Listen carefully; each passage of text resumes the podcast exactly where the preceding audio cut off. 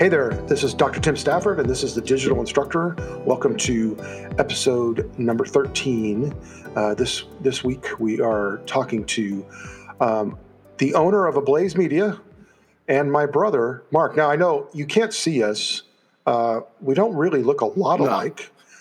but everybody tells us that we sound alike, and so uh, maybe maybe people will get confused. Although um, you know, I, I don't know. I, I, don't get confused uh, by who's talking, you or I. But uh, anyway, but my brother Mark, uh, he and I have been working together for a long time. Uh, it goes way back to the days of us having a mm-hmm. paper out together, uh, days that we probably don't speak of except at family reunions in the dark.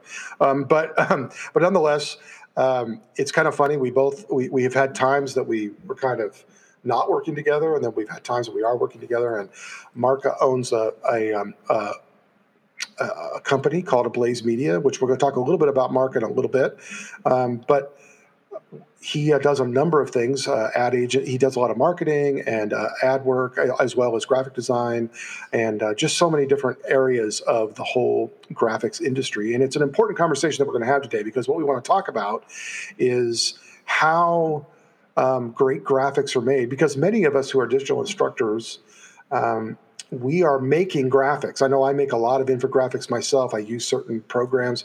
But the truth is, uh, everybody, if I'm going to give you really a, a, tip here, is there's I know the limit of what I can do. So if I'm making a Venn diagram with with a cool little uh, piece, some writing underneath, if I go to a certain, if I use a certain service or whatever tool, I can probably throw that together and get it out there for my students uh, if I need it.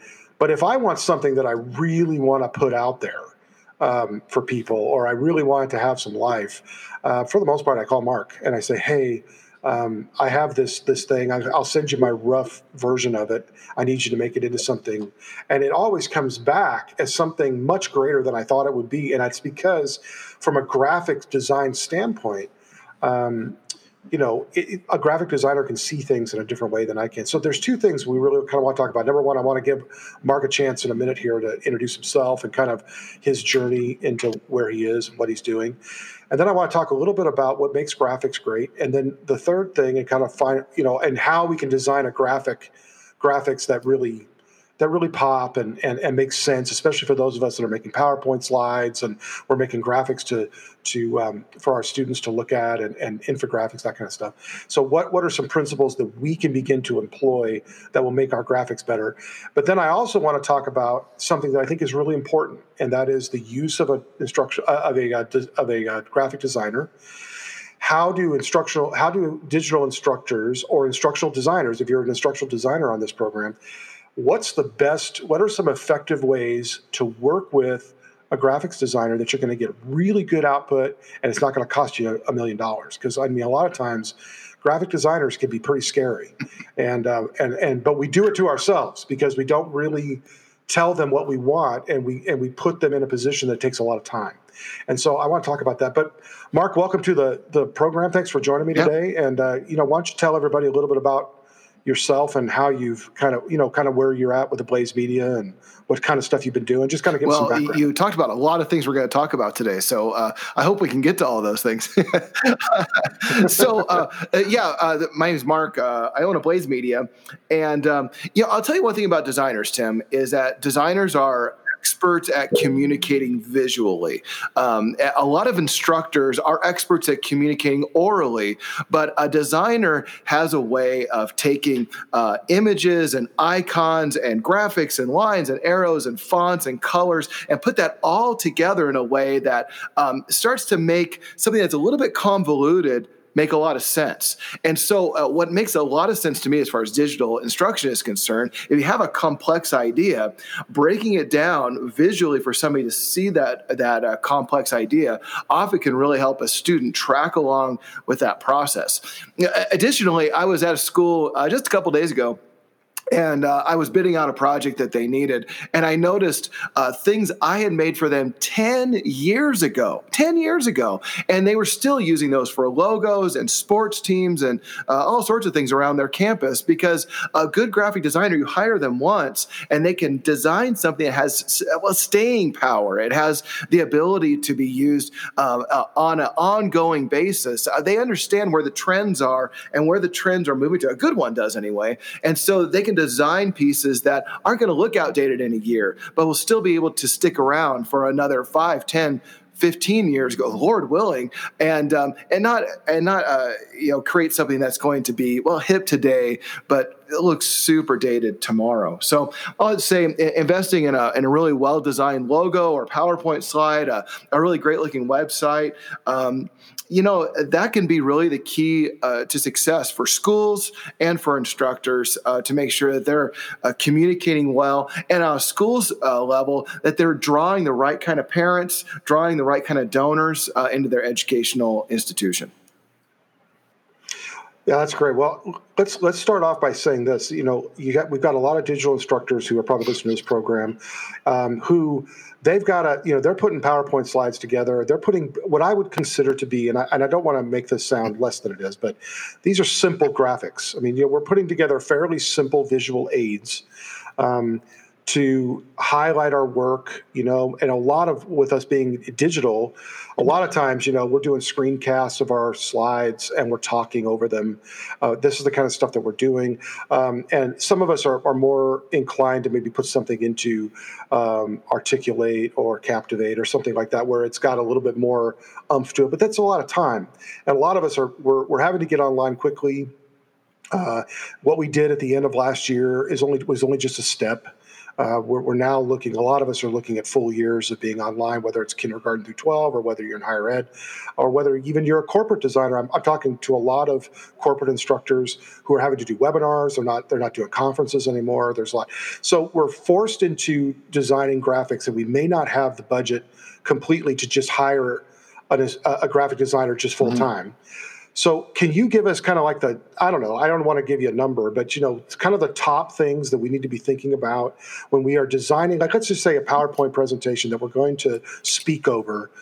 What are some like fatal errors that we could make uh, that you see that I mean, we may not be designing what you could design, but but but we need to design something and what are just some things that can really help us um, put together something that's going to look good, it's going to be effective, but it's not going to look like we put a PowerPoint on online because that's really what we're all trying to avoid. We're trying to avoid that horrible PowerPoint scenario but we really don't know what that is. We just know when we see it. yeah, you know what I mean? And I think you probably can tell us what well, it is. So give us yeah, some insight. Let, let me let me uh, just talk about a couple of things. I, I, think the first thing you have to always design to your audience.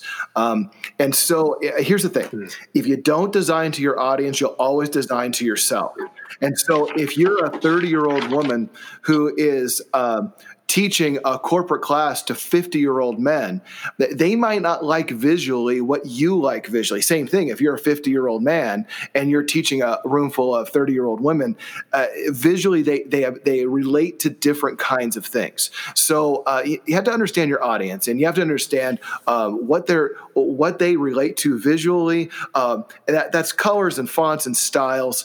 Um, Eh, you know, eh, if you're an elementary school teacher, this might sound trite, and I don't mean to sound this way, but if you're an elementary school teacher and you're putting on puppies with Comic Sans and it's pink and purple and yellow, and you think it's really pretty, you put that into a corporate scenario, it's gonna it's gonna look uh, well like you're an elementary school teacher uh, who's trying to make a corporate presentation. And you know what's funny is that I had a, an employee that worked for me that I had to tell her to stop using purple Comic Sans because we're dealing with in my company 50 year old men most of the time, and that just wasn't appropriate for what we were doing. So um, you know, modern straight fonts, um, a high contrasting colors uh, are really helpful when you're teaching uh, men specifically. I could I could do a whole session about different demographics and we probably don't have the time for that. But you just need to know your audience and make sure that you're designing for them rather than designing for yourself. The, the second thing is it needs to look clean, uh, clean and neat. And so, uh, uh, uh, the, the copy should line up nicely. There should be clear lines, clear spaces, things looking at neat and even. Leave some white space around your slides. Sometimes people will say, you know what, um, I got a little bit of extra space, so I'm going to cram another little piece in there, not realizing that just making something bigger doesn't necessarily draw more attention to it. But the white space, the uh, the the space around your image, also helps to draw attention into that that image or that text. So uh, to not let things look uh, crowded or heavy. Um, in sign design, we always talk about you got seven words to communicate what you're trying to say. I would say that's true with headlines too. If you have a headline that's a book, um, people are going to get lost in that book. But if, if things can be con- concise, you know, seven, eight, ten words, really concise headlines, really concise points, people are going to uh, relate to that, and that's going to communicate um, better than if you're trying just to put a lot of verbiage on there uh, without really thinking through the content of that verbiage. Um, one last thing is that you know images they really do communicate. Um, you know, there's the old adage of uh, you know, an image communicates a thousand words, um, and and it actually can communicate even more than that. Uh, well, but in some ways, it, it communicates. Uh, you're using images to relate to your audience, first of all. So you need to think about images that are going to be relatable to the topic that you're speaking to, but also to the audience you're speaking to, and and then use those images in a way that is um, that is clean and neat and tidy. Sometimes one image on a slide is better than using five. Um, so one well chosen image blown up nice and big with clean text around it is better than saying, well, I found all these images and this is exciting, so I'm going to put them all on there. People are not excited about having too many things to look at. They want to see just a few things at a time and, and then process that thing well. Yeah, that makes sense because even with my students who are dissertation students who are doing their presentations, you know, at the end they're defending, they have to use PowerPoints to defend. And it's pretty amazing. I mean, I'll get them from them and they'll just be all these words you know there'll just be all this text on on you know slide after slide after slide.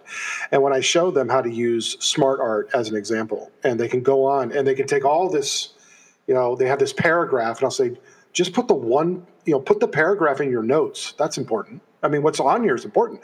But take one sentence out of it and put it into this piece of smart mm-hmm. art you know and then take the next point and put that into the piece of smart art you know and then put that on the slide. Even that even something as simple as that but then to, to your point what happens then is they get they do that then they send me back their slides and then one slide is green and blue the next slide is pink and orange the next slide. So i'll say no we got to pick a we got to pick a, a color cho-. and even microsoft i mean they're not I, I, would not suggest that even begin to suggest that powerpoint is the end all of graphic design by any means. But they do have some pretty int- some pretty nice color sets that go together. They've, they've done a good job of figuring out you know how things you know i mean of putting things together that at least make you look okay. I mean, they may not be the greatest thing ever, uh, and I think that's important. But even back to your point about uh, kindergarten teachers or, or, elementary school teachers, you have to think. I, and I really wanted to hit home on this about designing for your for your audience, not for yourself, because a kindergartner or a third grader or a fifth grader has to be able to read what's on the page. So if you're putting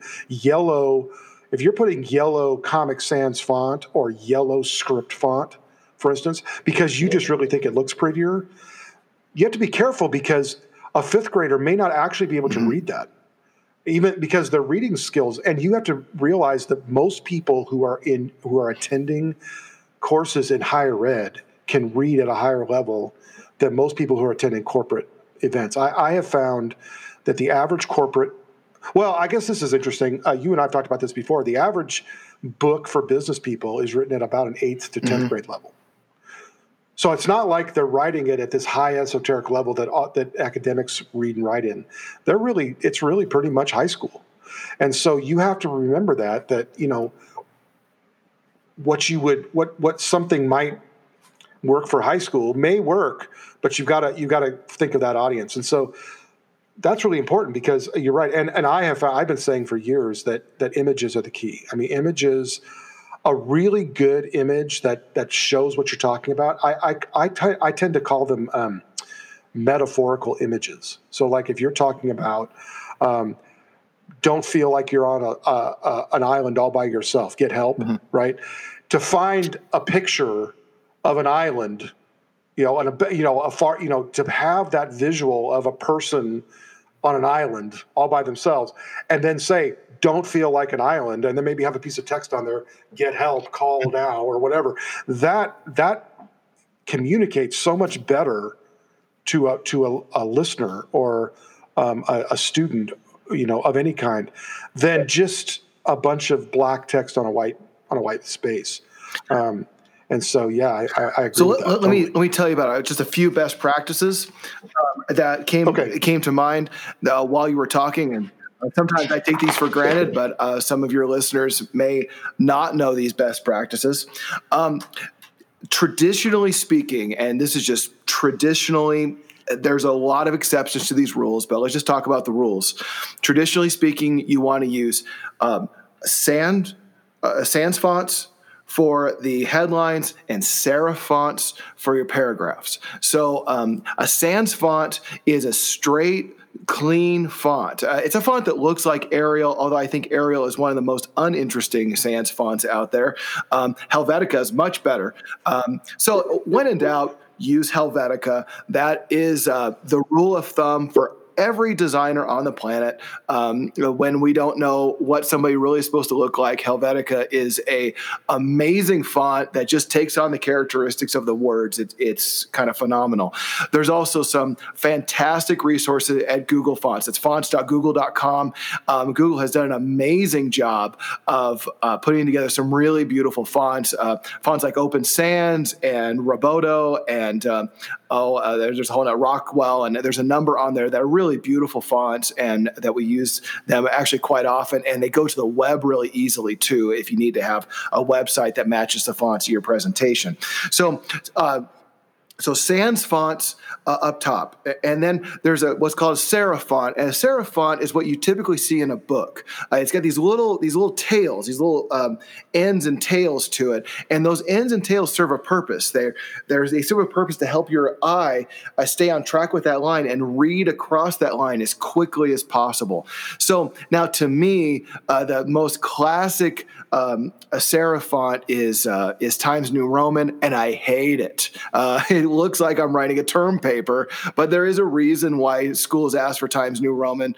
Um, if you use that in a professional environment, you better know better have a reason for it because you know the, the, the standard is Arial with Times New Roman, and it just looks so academic. It makes me makes me like bored. I I, I just fell asleep just a little bit. Um, I, but there are much better. Um, uh, serif fonts. You know, even Georgia, that's a classic one. Um, uh, Garamond's classic one. Um, and there are some beautiful uh, serif font, uh, yeah, serif fonts on uh, Google Fonts. Um, a couple other just best practices. Um, if you use a 48 point heading on one page, you should use a 48 point heading on the next page. And on the page after that, a 48 point heading. You should just keep it. If they're 24 point, use 24 point the whole way through. Um, your heading should be the same size. Your heading should be the same color. The backgrounds of your slide should be the same color. Um, they should be highly contrasting. A, a light against a dark uh, is always better. And like you had just said, it's easier to read. Your paragraph text also should be generally the same size font. Um, if you're using a 14 or 16 point font on your your PowerPoint slides on slide one, use a 14 or 16 point font on slide two, and so on and so forth. Uh, we typically say three to five colors, um, matching colors uh, is a good place to start. Uh, don't introduce all kinds of different colors. The more colorful it is, it isn't more exciting. Uh, it actually starts to become a little bit overwhelming. Uh, so find a color palette. Like you said, the the, um, the Microsoft color palettes, when in doubt, they're pretty nice. Uh, somebody has thought those through. Uh, there are a lot of other ways of finding great color palettes, but if you're not a designer and you need something quick and easy, just grab a grab a palette that's already put together. Um, and that would be that would be uh, good. I would I suggest for elementary school, uh, more primary colors are things that the kids relate to more. Uh, for older, uh, students and older audiences, uh, those more in between colors. You know, uh, instead of a red, it's more of a maroon or a mauve. It, it just it kind of goes a little bit off center on the color. Those tend to relate to older audiences better, especially female audiences. And um, then I, I would say one other thing: if you have a complicated graphic that you need to put on the page, unveil it one piece at a time. Maybe you have an infographic that's got 20 pieces to it. Well, program your presentation software so it just puts one piece and then the next piece and then the next piece and the next piece. And that makes it so you can explain this complicated graphic one piece at a time. It isn't overwhelming visually when somebody sees it all at once. Um, one last thing I just thought of too is make sure if you use um, uh, images off the internet that they don't have the um, the watermark still on them. it's so tacky. Um, if it still says sh- Shutterstock or iStock photo or something on the image, make sure it's an image you're allowed to use. If you're going to sell the PowerPoint presentation, you need to buy the pictures. Um, you can't really use free ones on the internet uh, if you're going to sell it later. Yeah, right. I mean, for education, we use Pixabay a yeah. lot, which are free. They're they're they're they're royalty free, you know, so we That's can right. use them um, when you when you are going to sell something, and it, that would really be a different show. You know, we, we do want to have Mark back and talk about um, creating uh, sustainable courses online and, and that kind of stuff. But yeah, you've got to be careful. Uh, and we use Pexels as well. Um, and there are some free yeah. sites, and they're and they're explicitly these are free images. You're free to use them. Right. Then you can use those and resell them it, in the in the context of uh, of a larger piece. You can't pull that off and start your own stock media, uh, stock photo site with those. You'll get in trouble for that. But if you're going to sell a PowerPoint presentation um, or you're going to do something for more commercial purposes, like you work for a school and you're going to use this thing and put it online, you're getting paid to do it. That Pixabay is great, or Pexels, uh, either one, and there are a few others out there as well. There are a few others, yeah, and and and I always, even even in higher ed, we we do our best to give credit to the person who the photo it is, even though we don't have to. You know, a lot of times we'll say photo by, uh, you know, Ablaze Media, and then we'll put decorative only or, or or whatever, you know, whatever we're we're doing. But we'll try to give credit just so that you know we can give credit because we still appreciate the fact that there's somebody out there taking these pictures. But yeah, you have to be careful about that. And a lot of people pull pictures off the internet, and that is just not. You have to be very careful how you do that. So be careful uh, when you do that, especially if you're going to sell them or use them in any, any kind of um, professional environment. It's going to be really important. And also, for those of you who are educators, don't hide behind um, the uh, the idea of uh, educational use, fair use, because fair use has been has been has lost the fight uh, a fair number of times for people who are using images they were not hmm. allowed to use. So fair use is is it, it there's a there's a there's a lot of law there. You have to know what it is. We can uh, we can maybe I can bring an expert on at some point and talk about fair use. But fair use does not allow you to just go to the Nike website and pull what pictures down off of it and put it in a uh, and put it in a marketing class because you're an educational institution. It hmm. doesn't work like that. You have to be very careful about what you use and how much you use. It'd be the same thing as if I said, if I I stole well I should say this I borrowed uh, six chapters of a uh, of a novel because I'm teaching a literature class and I had my students read it and they didn't have to buy the book.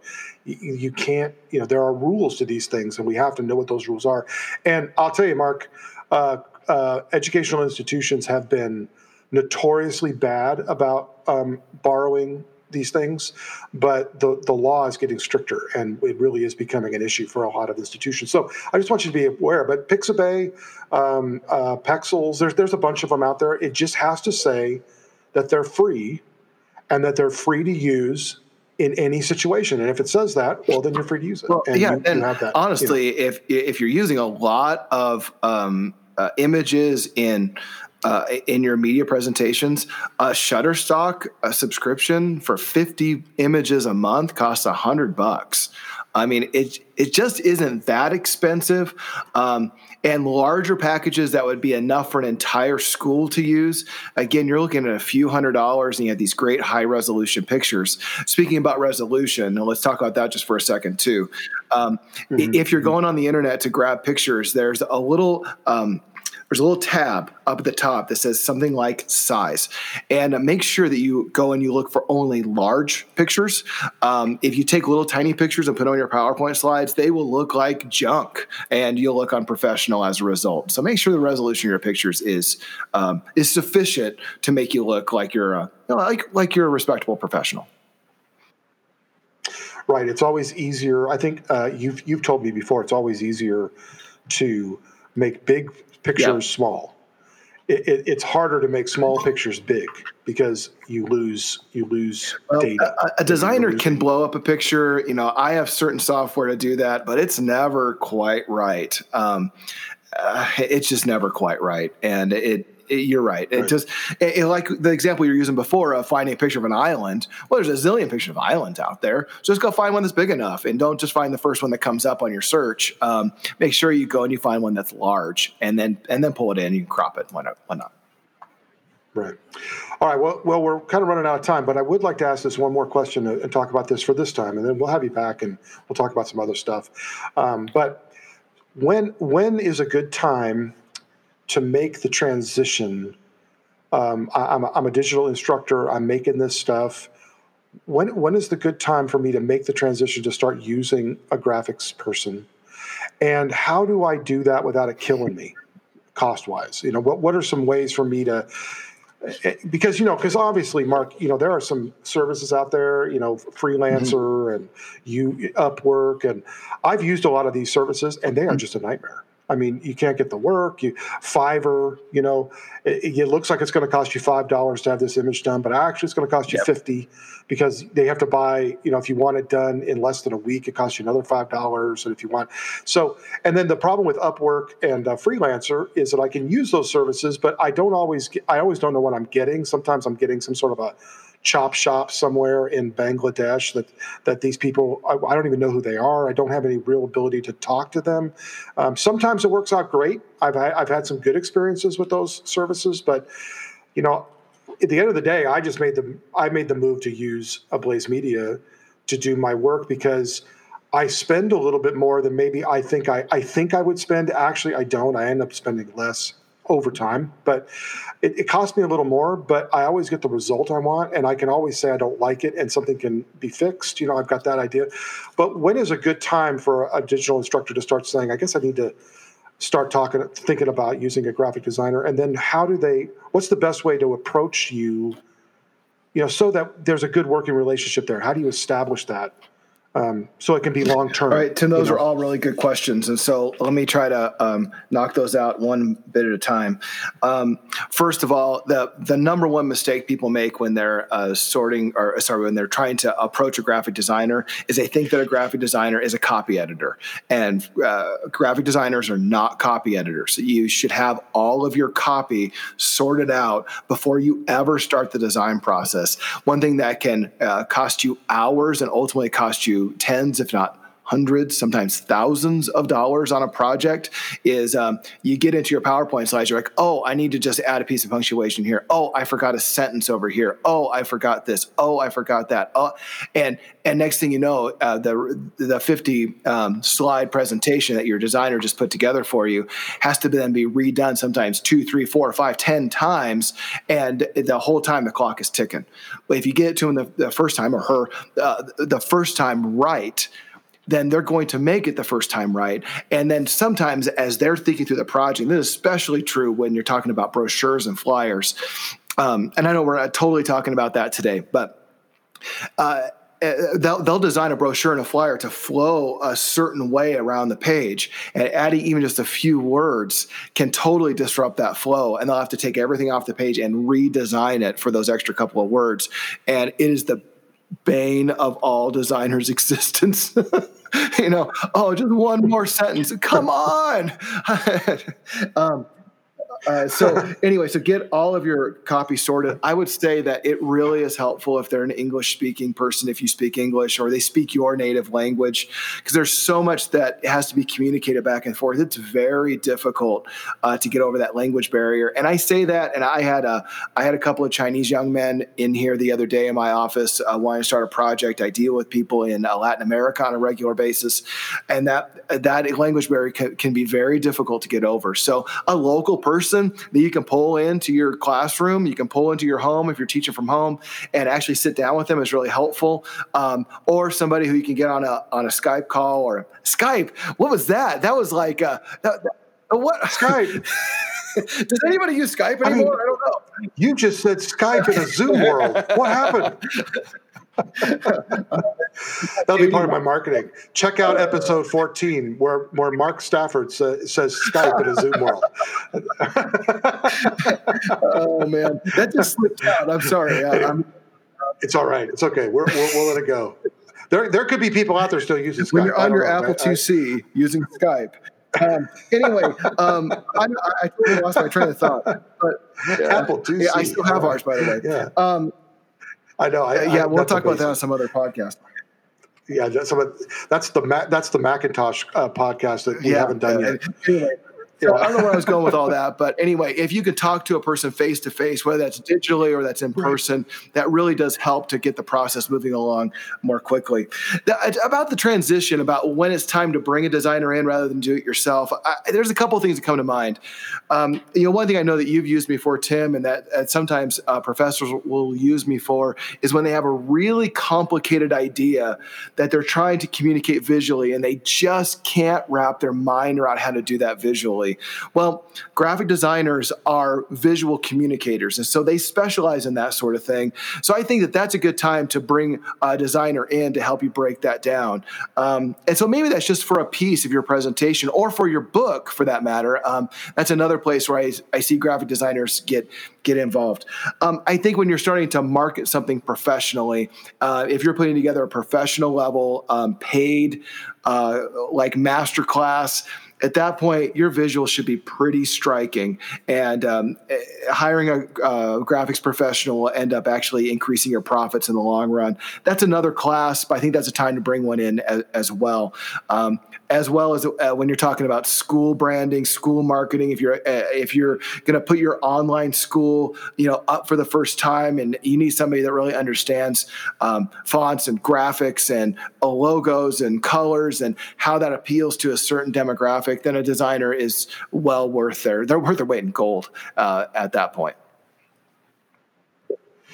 Yeah, that's really good. And so, you know, um, and so you know we're really kind of winding up this and well obviously we've only just scratched the surface so which is what i knew it would happen i knew this would happen because this is such a big deal i mean especially right now where people are you know they're they're frantically trying to do things and i can tell every all my listeners for sure that i have many times taken a picture with my phone of a graphic that i put on a napkin that I, I've or I've been working on. You know, like I have pages, I have journals that I I try to create these these um, you know designs. I, that design's not the right word. They're like um, visual representations of what I'm trying to teach, which is sometimes really hard. And so I'll go through several iterations myself. And then when I finally get that one kind of worked out, the one I really like, kind of what you were saying before, I get the, the language right.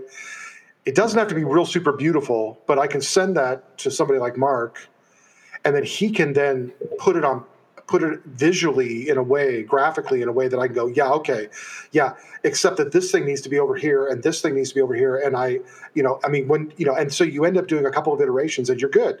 But then you have this graphic. I mean, I just want you to understand that that might, let's say that cost me $100 to do that. But now I have this piece that I can send to over and over and over again to my students. I can teach from it. I can put it in in in Canvas for them to look at. I can stick it out there uh, in LinkedIn for other people to look at. It's mine. It becomes a piece of what I do. And then if I make a class that I want to sell to people, I can use it for that. So the thing about it is that hundred dollars that I spent to get that done because maybe I had to do a couple of iterations. You know, um, maybe if I if I had it really dialed, it only cost me fifty bucks. You know, but still, the idea is to spend fifty, a hundred dollars on something that I'm going to be able to use in multiple situations. That's very valuable to me, and I know it's valuable to other digital uh, instructors. And so, um, you know, this is really important stuff that we've talked about. And um, and so, Mark, let's let's just kind of wind this up by asking you this: How, if somebody wants to get a hold of you, um, what's the best way to do that? How can somebody get a hold of you and and talk to you about their their work and see if they can't use you for some of their maybe some of their projects they're working on. What, what's the best way well the that? best way is to uh, is to email me actually. Um, uh, but you can find my email always at my website which is uh, ablaze.media not ablazemedia.com ablaze.media um, and uh, my, my email address is mark at ablaze.media and um, that, that's the best, best way to get a hold of me. Yeah that's great Well, folks, that's about all the time we have for this edition of uh, the uh, Digital Instructor Podcast. Thanks a lot for being a part of it. Thanks again, Mark, for being a part of the show today. Uh, we're we're looking forward to having you back and talking a little bit more about marketing and some other things that, that your that your company does. And so, but as of today, I think you've got some great things to uh, to think about, and uh, be sure to share this with other people um, who this might be of value to them. We really appreciate all of you being such great uh, listeners. Till next time, this is Dr. Tim Stafford with the uh, Digital Instructor Podcast. Catch you later.